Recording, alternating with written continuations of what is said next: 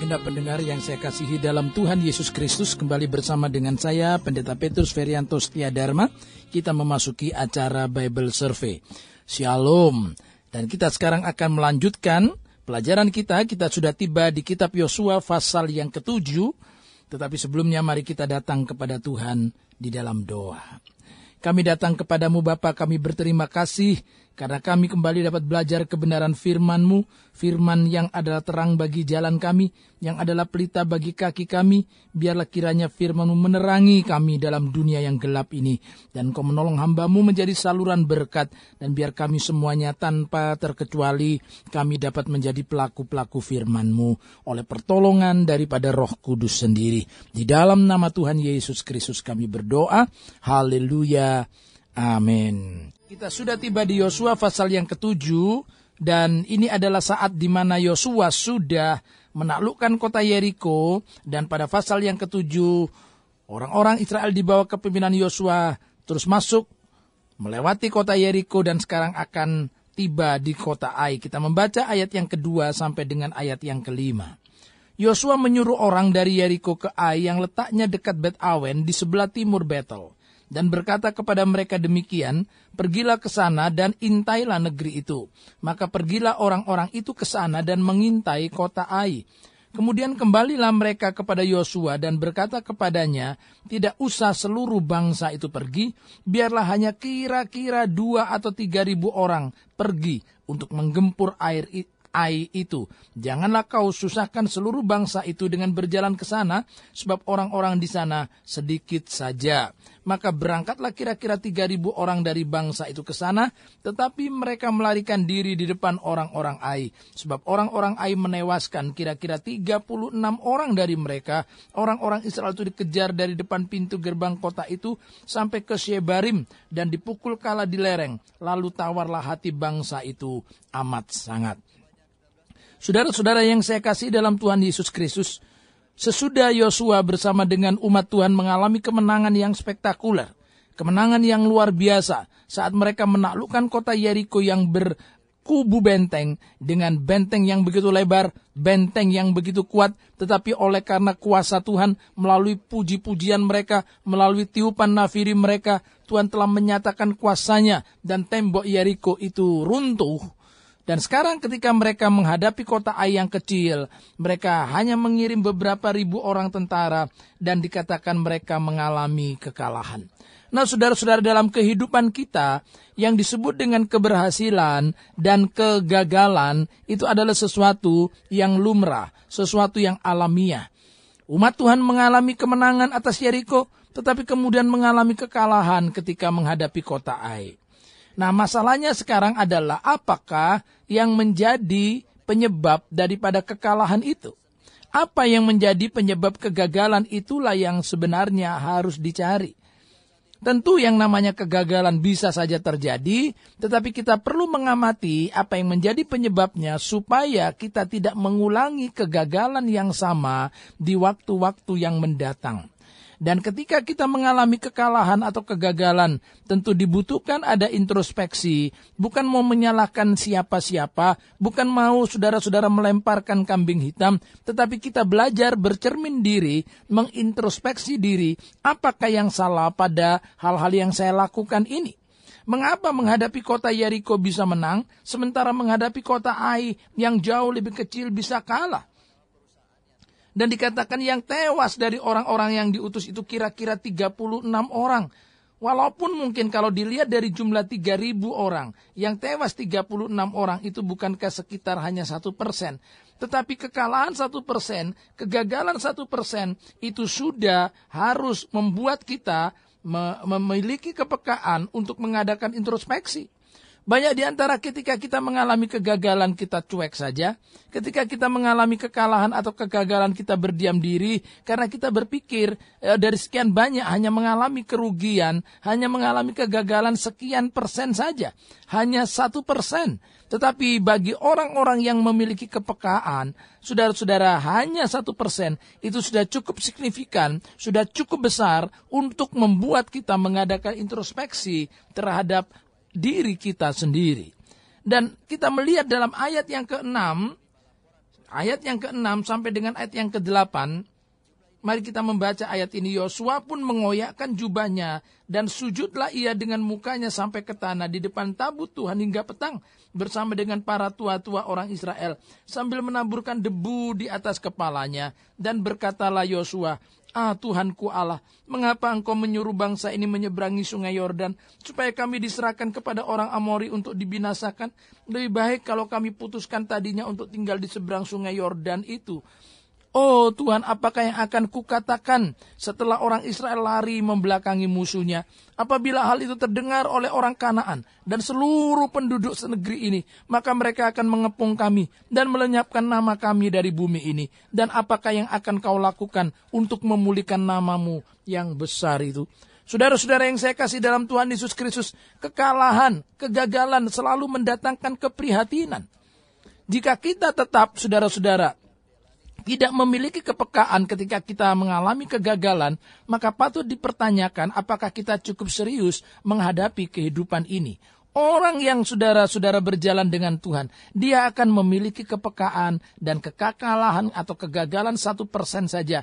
Cukup untuk membuat kesedihan datang atas hidup ini. Dan bahkan Yosua berkata, kalau tahu begini, lebih baik kami tinggal di seberang sungai Yordan.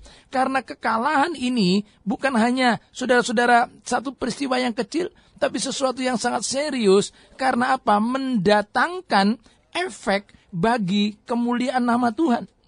Dikatakan dalam ayat yang ke-9, apabila hal itu terdengar oleh orang Kanaan dan seluruh penduduk negeri ini, maka mereka akan mengepung kami, melenyapkan nama kami dari bumi ini. Ini adalah efek yang pertama, bahwa kalau kami kalah, maka kami bisa dibinasakan, kami bisa dilenyapkan.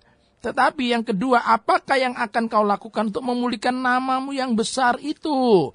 Namamu yang besar itu, nama yang selama ini telah disegani oleh orang-orang Kanaan, nama yang selama ini telah mendatangkan kegentaran. Itu berarti saudara kegagalan dalam hidup ini bisa mempengaruhi kesaksian kehidupan kita kekalahan, kegagalan dalam dalam hidup ini, apakah gagal studi ataukah gagal saudara-saudara dalam berumah tangga ataukah gagal dalam berbisnis atau gagal dalam pelayanan atau, atau gagal dalam menjaga kehidupan moral kita berdampak terhadap kesaksian kita di mana nama Tuhan disebutkan di situ. Apa yang kita sudah sudah lakukan dikaitkan dengan nama Tuhan. Itulah sebabnya Rasul Paulus di dalam surat 2 Korintus pasal yang ketiga, dalam surat 2 Korintus pasal yang ketiga, Rasul Paulus mengingatkan jemaat di Korintus bahwa mereka adalah seperti surat-surat yang terbuka. Surat-surat yang terbuka yang dibaca oleh semua orang. 2 Korintus pasal 3 ayat yang kedua. Kamu adalah surat pujian kami yang tertulis dalam hati kami dan yang dikenal dan yang dapat dibaca oleh semua orang. Kehidupan orang-orang percaya selalu ada dalam sorotan orang-orang lain. Apa yang kita hasilkan, apa yang kita katakan, apa yang kita capai, saudara-saudara semuanya dilihat oleh orang-orang lain. Oleh sebab itu, apa pun yang kita alami akan mempengaruhi kesaksian kita.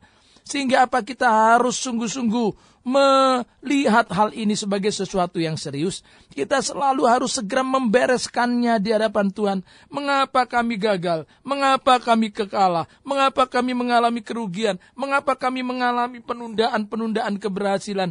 Dan ini penting sekali karena itu mempengaruhi kesaksian kita. Nah, saudara-saudara Yosua sebagai seorang pemimpin, dia berpikir bahwa semuanya sudah oke, okay, bahwa semuanya sudah beres, tidak ada sesuatu yang yang yang yang keliru, tapi mengapa mengalami kegagalan? Artinya bahwa dalam pengamatan kita sering kali ada hal-hal saudara yang luput dari pengawasan kita.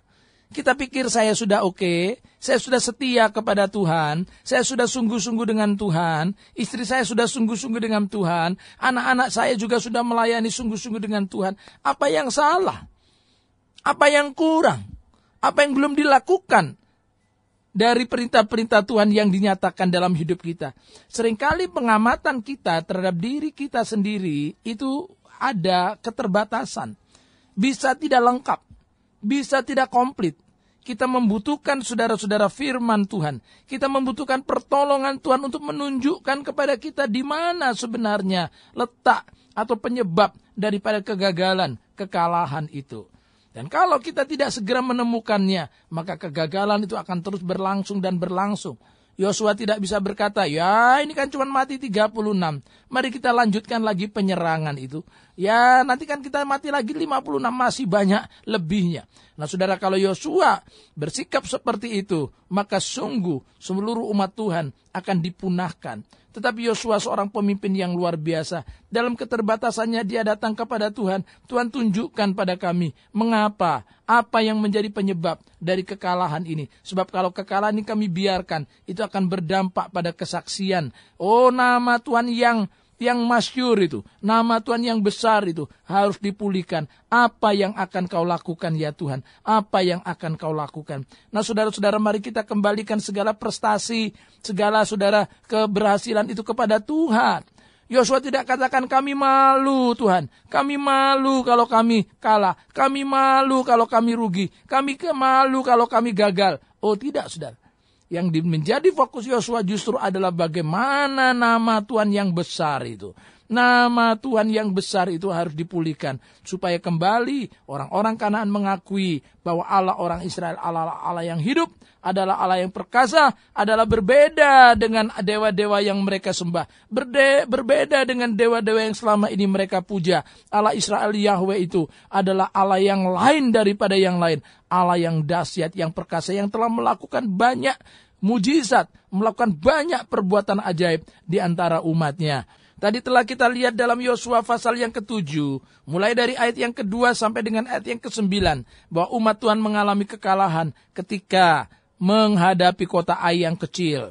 Dan saudara-saudara umat Tuhan begitu sedih, Yosua begitu bersedih, dan ia melihat bahwa apa yang telah ia alami memberikan dampak terhadap kesaksian hidup mereka dan nama Tuhan. Oh bisa, bisa tidak lagi dihormati oleh orang-orang Kanaan karena mereka berhasil mengalahkan umat Tuhan.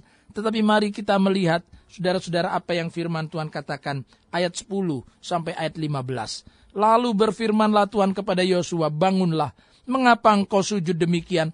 Orang Israel telah berbuat dosa. Mereka melanggar perjanjianku yang kuperintahkan kepada mereka. Mereka mengambil sesuatu dari barang-barang yang dihususkan itu. Mereka mencurinya, mereka menyembunyikannya, dan mereka menaruhnya di antara barang-barangnya. Sebab itu orang Israel tidak dapat bertahan menghadapi musuhnya. Mereka membelakangi musuhnya, sebab mereka pun itu pun dihususkan untuk ditumpas. Aku tidak akan menyertai kamu lagi jika barang-barang yang dihususkan itu tidak kamu punahkan dari tengah-tengahmu. Bangunlah, kuduskanlah bangsa itu dan katakan, kuduskanlah dirimu untuk esok hari. Sebab demikianlah firman Tuhan Allah Israel. Hai orang Israel, ada barang-barang yang dihususkan di tengah-tengahmu. Kamu tidak akan dapat bertahan menghadapi musuhmu sebelum barang-barang yang dihususkan itu kamu jauhkan dari tengah-tengah kamu. Besok pagi kamu harus tampil ke muka suku demi suku dan suku yang ditunjuk oleh Tuhan harus tampil ke muka kaum demi kaum dan kaum yang ditunjuk oleh Tuhan harus tampil ke muka keluarga demi keluarga dan keluarga yang ditunjuk oleh Tuhan harus tampil ke muka seorang demi seorang. Dan siapa yang didapati menyimpan barang-barang yang diutuskan itu akan dibakar dengan api. Ia dan segala sesuatu yang ada padanya sebab ia telah melanggar perjanjian Tuhan dan berbuat noda di antara orang Israel Saudara-saudara yang saya kasih Tuhan memberitahukan kepada Yosua apa yang menjadi penyebab dari kekalahan atau kegagalan itu. Tuhan berkata bahwa ada yang berdosa, ada yang melanggar perjanjian yang diperintahkan Tuhan kepada mereka. Ya perjanjian apa? Perjanjian supaya mereka jangan mengambil sesuatu dari kota Yeriko. Itu sudah dijelaskan sudah dijelaskan dalam pasal yang ke-6 ayat yang ke-18. Tetapi kamu ini jagalah dirimu terhadap barang-barang yang dihususkan untuk dimusnahkan supaya jangan kamu mengambil sesuatu dari barang-barang yang dihususkan itu setelah menghususkannya dan dengan demikian membawa kemusnahan atas perkemahan orang Israel dan mencelakakannya. Segala emas dan perak serta barang-barang tembaga dan besi adalah kudus bagi Tuhan. Semuanya itu akan dimasukkan ke dalam perbendaharaan Tuhan. Nah, saudara-saudara kita lihat di sini sudah diberitahukan oleh Tuhan. Ada perintah yang disampaikan supaya mereka jangan mengambil apa pun dari barang-barang di Jericho. Sebab itu akan memberikan kemusnahan atas perkemahan orang Israel dan mencelakakannya. Tidak boleh mengambil perak, emas, atau barang-barang tembaga besi. Karena semuanya kudus bagi Tuhan. Nah, saudara-saudara, Tuhan berkata bahwa perjanjian itu telah dilanggar. Ada orang yang telah melakukan dosa dan dosa karena seseorang berdampak kepada kekalahan terhadap seluruh bangsa. Saudara-saudara sering kali kita berpikir dosa yang kita lakukan hanya berdampak pada diri kita sendiri. Dosa yang dilakukan bisa berdampak pada keluarga. Dosa yang dilakukan bisa berdampak kepada komunitas yang lebih besar, bisa berdampak pada kota, dan dosa yang lebih besar bisa berdampak pada seluruh bangsa. Seringkali kita meremehkan dosa, sering kali kita meremehkan pelanggaran terhadap firman Tuhan. Tetapi bagi Tuhan itu adalah suatu hal yang serius dan itu harus segera dibereskan. Jika umat Tuhan ingin mengalami kemenangan, jika umat Tuhan ingin kembali mengalami kejayaan, maka dosa harus diselesaikan dan Tuhan memberikan petunjuk kepada Yosua bagaimana menyelesaikan dosa. Tidak asal tunjuk, tidak asal fitnah, tidak asal saudara-saudara melemparkan kesalahan siapa yang bersalah dan menyelamatkan diri sendiri. Tapi Tuhan mau tunjukkan siapa sebenarnya yang salah. Dan itu adalah penunjukan daripada Tuhan. Saudara-saudara kita cukup prihatin atas berbagai hal yang ada di negeri kita Indonesia ini. Ada orang yang benar, saudara-saudara disalahkan. Sementara ada yang salah, orang yang salah dibenarkan. Ada ketidakadilan. Dan ini memberikan dampak yang serius atas seluruh bangsa. Kita tidak dapat berdiam diri. Kita harus, saudara saudara-saudara berdoa bagi bangsa ini. Supaya apa yang salah, orang yang salah itu yang betul-betul dihukum. Orang yang salah, saudara-saudara harus diberi. Oh, hukum sesuai dengan hukum yang berlaku. Sementara orang yang benar diadili dengan benar dan dibebaskan. Nah, saudara-saudara, mari kita melihat apa yang Tuhan kerjakan melalui Yosua. Ketika Tuhan menyuruh supaya mereka semuanya berkumpul, seluruh bangsa berkumpul, dan Tuhan akan menunjuk suku demi suku. Nah, dari suku itu keluarga demi keluarga, dan dari keluarga itu pribadi lepas pribadi. Siapa yang bersalah, itulah yang harus dihukum. Nah, mari saudara-saudara kita melihat apa yang selanjutnya terjadi. Ayat yang ke-16 sampai ayat 21. Ayat 16 sampai 21. Keesokan harinya bangunlah Yosua pagi-pagi lalu menyuruh orang Israel tampil ke muka suku demi suku, maka didapatilah suku Yehuda. Ketika disuruhnya tampil ke muka kaum-kaum Yehuda, maka didapatinya kaum Zerah. Ketika disuruhnya tampil ke muka kaum Zerah, seorang demi seorang, maka didapatilah Zabdi. Ketika disuruhnya keluarga orang itu tampil ke muka, seorang demi seorang, maka didapatilah Achan bin Karmi bin Zabdi bin Zerah dari suku Yehuda. Berkatalah Yosua kepada Achan, anakku, hormatilah Tuhan Allah Israel dan mengakulah di hadapannya. Katakanlah kepadaku apa yang kau perbuat, jangan sembunyikan kepadaku. Lalu akan menjawab Yosua katanya benar, akulah yang berbuat dosa terhadap Tuhan Allah Israel. Sebab beginilah perbuatanku. Aku melihat di antara barang-barang jarahan itu jubah yang indah, buatan sinear, dan 200 sikal perak, dan sebatang emas yang 50 sikal beratnya. Aku mengingininya, maka ku ambil. Semuanya itu disembunyikan di dalam kemaku dalam tanah, dan perak itu dibawa sekali. Nah, saudara-saudara Tuhan menuntun Yosua bagaimana menemukan orang yang bersalah. Dan ketika saudara dilakukan suku demi suku, dan Tuhan menunjuk bahwa suku Yehuda lah yang bersalah, dan dalam suku itu ada keluarga demi keluarga, ada kaum Zera, dan dari kaum Zera ada keluarga Sabdi, dan dari keluarga Sabdi ada Achan bin Karmi bin Sabdi bin Zera dari suku Yehuda yang ditunjuk oleh Tuhan dan kedapatan memang sedang berbuat dosa. Nah saudara-saudara, Yosua berkata kepada Achan, apa yang kau lakukan hormati Tuhan, jangan sembunyikan. Jujur, ngomong, mengaku, saudara-saudara berkata, akulah yang berdosa. Ada pengakuan dari Ahan, dia yang berdosa. Dan ia yang menjadi penyebab dari kekalahan atas seluruh bangsa. Ternyata ia melihat, ia kemudian mengingini, ia kemudian mengambil, dan kemudian ia menyembunyikannya. Saudara-saudara, empat hal ini saya ulangi. Orang jatuh dalam dosa karena empat langkah atau empat tahap ini. Yang pertama adalah melihat. Aku melihat. Saudara-saudara, kita harus hati-hati dengan apa yang kita lihat dengan mata jasmani kita. Itu adalah sebabnya Tuhan Yesus berkata, apabila matamu ternyata menyebabkan kamu berdosa, adalah lebih baik masuk surga dengan mata satu saja. Karena satu harus dicungkil daripada dengan dua mata masuk ke dalam neraka. Artinya apa? Kita harus waspada dengan apa yang kita lihat. Penglihatan dengan mata kita membuat kita bisa berdosa. Penglihatan dengan mata kita membuat kita sudah tidak lagi hidup di dalam iman. Itu berarti bahwa kita harus hati-hati dengan apa yang kita lihat. Bukan berarti bahwa kita harus selalu menutup mata kita. Karena kita ada di tengah-tengah dunia yang berdosa, kita melihat ada kemaksiatan di sana sini, kita melihat saudara hal yang bisa membuat kita berdosa di sana sini. Kita tidak diminta oleh Tuhan menutup mata kita, tetapi kita diminta untuk menolak segala tawaran kedagingan, hawa nafsu kedagingan, godaan-godaan dari kuasa kegelapan. Dan sesudah melihat dikatakan mengingini, aku mengingininya. Ini sudah adalah tahapan yang kedua.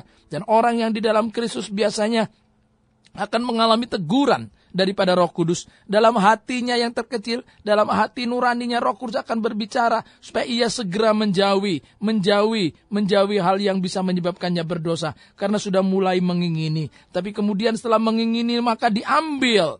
Ini adalah hal yang ketiga yang sudah lebih berat dan setelah diambil biasanya disembunyikan. Saudara-saudara, tahapan-tahapan ini bukan hanya dilakukan oleh Ahad, tapi juga ada sampai pada masa kini. Mulai dari melihat, kemudian mengingini, kemudian mengambil, kemudian menyembunyikan. Dan saudara-saudara, apa yang disembunyikan dikatakan eh, bahwa Ahan mengambil jubah yang indah buatan Sinear.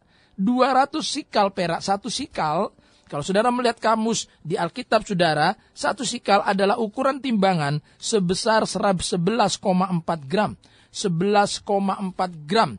Itu berarti kalau Ahan mengambil 200 sikal perak, itu berarti 200 dikalikan saudara-saudara 100 eh, dikalikan 11,4. 200 kali 11,4 berarti 2280.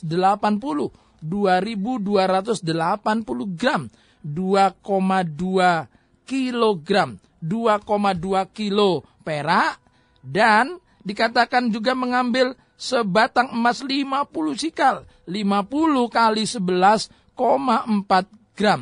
50 sikal. 50 kali 11,4 gram itu kedapatan saudara-saudara angka 570 gram. Berarti setengah kilo emas. 500 gram. Kalau 500 gram harga emas sekarang 500 ribu, 500 ribu sudah berarti 250 juta rupiah. Nah saudara lihat di sini ada tindakan akan yang berdosa dan itu menyebabkan kekalahan. Dan apa yang harus dilakukan saudara-saudara? Perlu ketegasan. Mari kita lihat ayat 25 sampai 26. Lalu Yosua menyuruh orang segera pergi ke kemah itu. Sesungguhnya semuanya itu disembunyikan dalam kemah Ahan dan perak itu ada di bawah sekali. Mereka maka mereka mengambil semuanya itu dari dalam kemah, lalu membawanya kepada Yosua dan kepada semua orang Israel dan mencurahkannya di hadapan Tuhan. Kemudian Yosua beserta seluruh Israel mengambil Ahan bin Zerah dan perak, jubah, dan emas sebatang itu, anak-anaknya yang laki-laki dan perempuan, lembunya, keledainya dan kambing dombanya, kemahnya dan segala kepunyaannya lalu semuanya itu dibawa ke lembah Akhor. Berkatalah Yosua, seperti engkau mencelakakan kami, maka Tuhan pun mencelakakan engkau pada hari ini. Lalu seluruh Israel melontari dia dengan batu. Semuanya itu dibakar dengan api dan dilempari dengan batu. Sesudah itu didirikanlah di atasnya suatu timbunan batu yang besar yang masih ada sampai sekarang. Lalu surutlah murka Tuhan yang bernyala-nyala itu. Oleh sebab itu nama tempat itu sampai sekarang disebutkan lembah Akhor.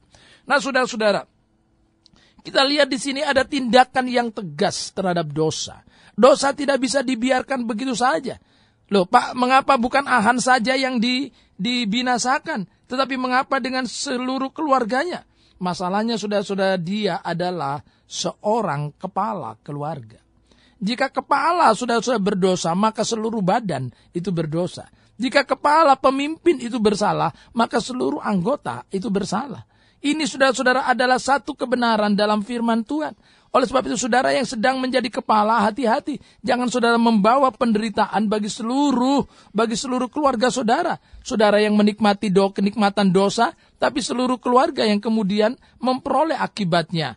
Akan dan keluarganya dibinasakan oleh Tuhan. Nah saudara-saudara, ini adalah ketegasan terhadap dosa. Dosa harus tidak dapat diajak berkompromi. Kita tidak bisa berkompromi dengan dosa sekecil apa pun karena itu akan menghambat pelayanan kita, menghambat bisnis kita, menghambat keharmonisan keluarga kita, menghambat studi kita. Dosa harus diselesaikan. Dan dikatakan sesudah dosa diselesaikan, lalu surutlah murka Tuhan yang bernyala-nyala itu. Surutlah murka Tuhan langsung pada saat itu juga. Saudara-saudara Allah kita adalah Allah yang adil.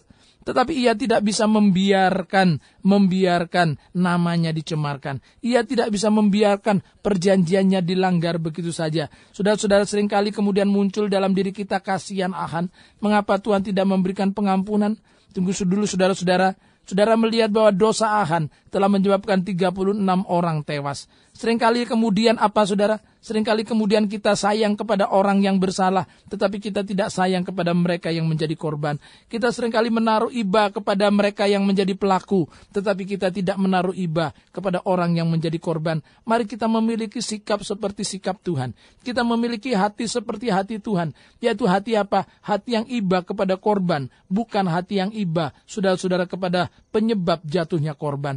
Itu berarti apabila ada di tengah-tengah kita orang yang menyebabkan saudara kehancuran pada orang lain, kita harus mengambil tindakan yang tegas sesuai dengan hukum yang berlaku. Kita tidak bisa kasihan kepada orang-orang yang jelas-jelas melakukan kerusakan, jelas-jelas menimbulkan kerugian, sementara kita tidak peduli dengan orang-orang yang menjadi korban. Mari kita memiliki sikap seperti sikap Tuhan dan bukan bertentangan dengan sikapnya apa yang saya katakan dengan bertentangan, ada orang yang kasihan kepada pelaku-pelaku korupsi misalnya, tetapi tidak kasihan kepada seluruh bangsa Indonesia yang sudah-sudah tidak dapat menikmati kesejahteraan, yang tidak bisa menyekolahkan anak-anaknya, yang seharusnya gratis, tapi karena uangnya sudah dikorupsi, sehingga ia harus saudara-saudara membayar uang sekolah anak-anaknya. Jumlah uang yang dikorupsi begitu besar, saudara-saudara dan kita mau tetap kasihan pada mereka, sementara korban yang menjadi akibat daripada kelakuan para koruptor itu saudara tidak dapat menikmati kesejahteraannya, kita tidak adil bukan?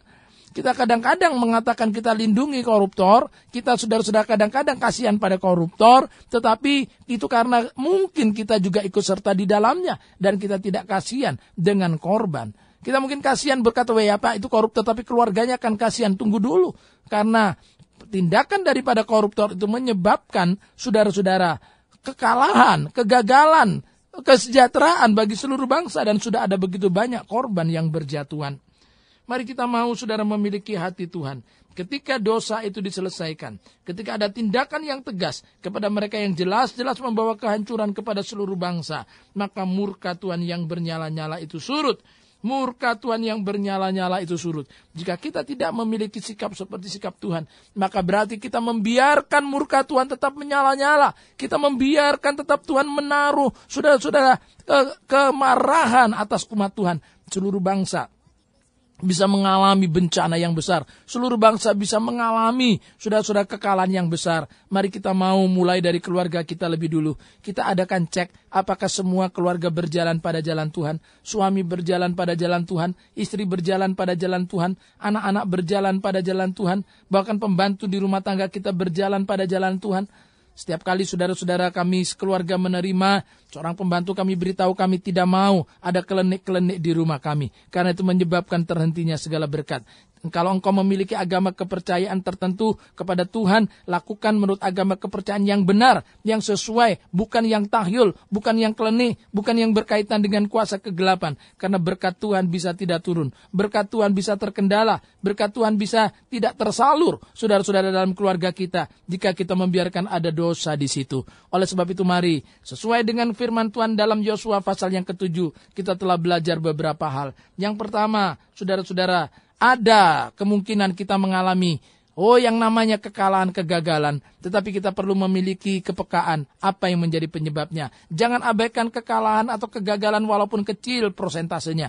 Karena itu bisa berdampak kepada kesaksian bagi kemuliaan nama Tuhan. Kita bertanya kepada Tuhan apabila Tuhan telah menunjukkan penyebabnya. Roh Kudus telah memberikan kepada kita. Memberitahukan kepada kita apa penyebabnya. Mari kita mau bertobat. Mari kita mau selesaikan. Kita bereskan di hadapan Tuhan. Dan kita tidak sayang-sayang terhadap dosa itu kita harus tuntaskan penyelesaiannya supaya murka Tuhan surut dari dalam kehidupan kita dan kemuliaan Tuhan kembali dinyatakan. Biar kiranya firman Tuhan menjadi berkat bagi kita sekalian.